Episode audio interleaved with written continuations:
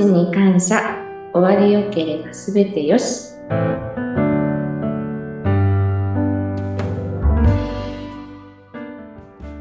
皆さんこんにちは。東美の川島理沙です。こんにちは。インタビュアーの山口智子です。今日もですね、前回に続いて9月に東美に入社した社員の方3人いらっしゃいます。その中で今日は川島理沙さんに登場いただきます。よろしくお願いします。よろしくお願いいたします。ちょうどこの番組を収録しているときは研修のもういよいよ後半にね、なる頃なんですけれども、なのでこの番組がオンエアされている頃はもう実際に現場にねどんどん行っている、そんな時期かと思いますが、さてさて川島さん、私もね実は社員研修に関わらせていただいて、声とか話し方、話の聞き方とかそういったところをやらせてねいただいたんですけれども、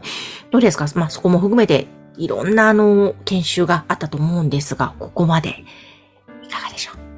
そうですね、正直初めてのことだらけで、初めは戸惑いがすごくありましたが、徐々にやはり研修期間を重ねていくことで自分自身も成長できてるなというふうに実感できることがありました。具体的にどんなところが成長できてきたななんて感じているんですか。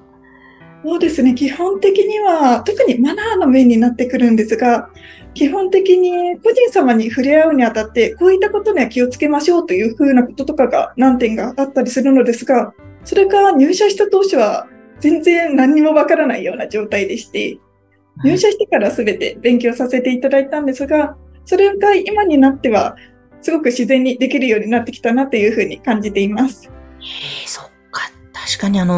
個人様に触れるというところでのね、注意点って私たち普通の人にはわからないいろんな、ね、ケアの仕方ってあるんでしょうね。そうですね、やはり細かい点にもすごく気を使ったりもしていますので。そうなんですか。じゃあ、研修をね、今やっていらっしゃる最中の川島さんですけれど、でも最初は戸惑いがあったとおっしゃっていました通り、前職はやっぱり川島さんも違うお仕事だったんですよね。どんなお仕事をされてたんですか。はい、前職では全く関係ない運送会社で事務のお仕事をさせていただいていました。何年ぐらい勤められていたんですか。高校を卒業してからになりますので、約4年近く携わらせていただいておりました。運送業の事務ということですけども、ね、本当にまた全然違う業界に飛び込んでこられたということで、これはなんでだったんですか。一番のきっかけとなるのが、前職に勤めていた頃の話になるのですが、私の尊敬していた方がとある事故で亡くなりまして、その時に東美さんにお世話になったということが一番のきっかけでした。そうだったんですね。その時にじゃあ東美さんが湯管とかラストメイクをしたんですかね。そうですね。事故の状況については少し伏せさせていただくんですが、お顔にすごく大きな傷が残ってしまっているような状態で亡くなりまして、私はお会いする時までもうその傷は永遠に治らないんだろうというふうに思い込んでいたのですが、実際にご葬儀の時にお棺のところからお顔を見せていただいた時に、まさしく生前の姿の眠っている姿そのものに戻っていまして、それにとても感動したことを今でも覚えています。はあ、そうだったんですね。そうですよね。なんか一番最後にお会いするそのお顔が生前の顔の通りだったら、やっぱりこちらもすごくほっとするというか、よかったなというか、しっかりとお見送りできるし、その個人様も、心置きなくまた天国へ向かわれるんじゃないかなっていう、そういうなんかちょっと救いのような気持ちが生まれたんですかね。そうですね。やはりその方が亡くなられた時に、私はその場にちょうどいたので、いろいろ救護だったりとかそういったものにも少し協力していたのですが、それでもやはり助けることができなかったというところで、すごく後悔の念を感じていたので、とても救われました。そういう状況だったんですね。わあ、じゃあもう、ご自身が体験したその気持ち、そういったことから、納棺師というお仕事、また東美という会社に興味を持ってということだったんですね。はい、そうなんです。わあ、なるほど。実際に入社をしてみて、いかがですか？会社の雰囲気とか、上司の方々。会社の雰囲気といたしましては、本当に皆さんフレンドリーに接してくださって、本当に細かいこれ聞いてもいいのかなって思うようなことなんかもすごく質問しやすいような研修環境も整っていますので、初めての方でも本当に私のような事務職がもともとのお仕事だった方でも安心して始めることができるような職場環境だと思います。いや、本当にそうですね。何でも気軽に相談できたり聞けるという雰囲気がありますもんね。でも実際にその入社していろいろなことを学んだり、または現場にも行かれたことがあるんですかね、すでに。そうですね。ちょうど昨日のお話にはなるのですが、一件お着せ替えの現場にご同行させていただきました。いかがでしたか？そうですね。やはり研修を受けている環境と現場となりますと、全然環境や時間のかけ方なども変わってきますので、やはり戸惑いの連続だったというところは正直ありました。いや、そうですよね。初めての現場だったんですもんね。そうですね。初めて行かせていただきました。なんか、それまで全く違う業界で、こういう納棺師という仕事の具体的な内容もね、知らなかったところからのスタートだったと思うんですけれども、実際少しずついろんなものを見始めて、何か自分の中で感じることって今ありますか？そうですね。正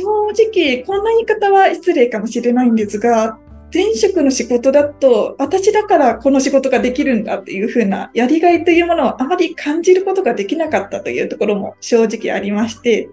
この仕事についてはやはり個人様に触れるということに抵抗のある方もいらっしゃると思いますので、この仕事は本当に私だからこそできるんじゃないかというふうに思えるところも出てきたりしています。それっていい気づきというか新たな発見ですね。自分の中のやりがいに感じるお仕事になりそうだということですもんね。でも、この亡くなった方、死というものにもね、向き合っていくお仕事ですけれども、川島さんの中ではこの亡くなる人が亡くなる、前職のところでそういった先輩の死を経験されたと思うんですけれども、川島さんの中では、亡くなるとか、死ぬということに関して、何か今の時点で思っていることってどんなことがありますか？ですね。あくまで私の個人的な考えにはなってしまうんですが、亡くなるっていうことは一時的な別れだけであって、で、その後にきちんと天国だとか、そういった場所でまた改めてお会いすることができるのではないかというふうに考えています。その考えもまた素敵ですね。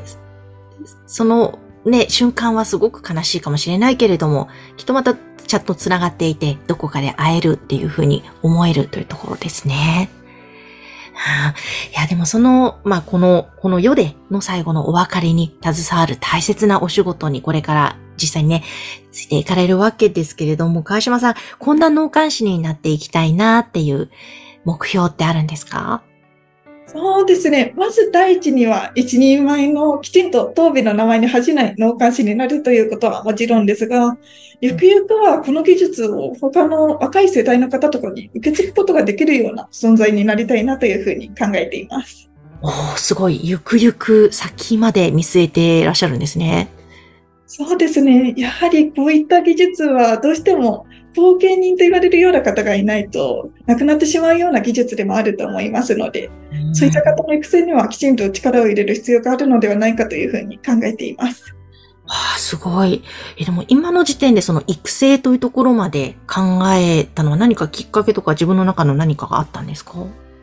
そうですね。前職の頃にはなってしまうんですが、だいたい退職を決めたのが1年ほど前のことでして、もともと私のいた部署では人数がとても少ないような状況でお仕事をしていましたので、1年間かけて私の代わりになるような人材を用意しなければいけないという事態が発生しまして、その時にやはり人に教えるということの大切さだったりですとか、教えることの難しさだったりですとか、そういったことをとても感じましたので、やはり後に続けていくということはとても大切だなというふうに感じています。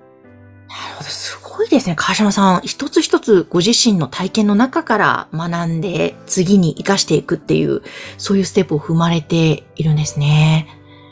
そうですね、やはり過去の経験をできる限り無駄にしたくはないなというふうに考えていますので、少しでも今後に生かすことができればというふうに考えています。そうですね。わあ、これからまた楽しみですね。いろいろ具体的にスタートしていくことがとっても楽しみです、いや、ということで今日はスタッフの入社したばかりの川島理沙さんに来ていただいていろいろお話を伺いました。そして当日ではまだまだ社員の方を募集しています。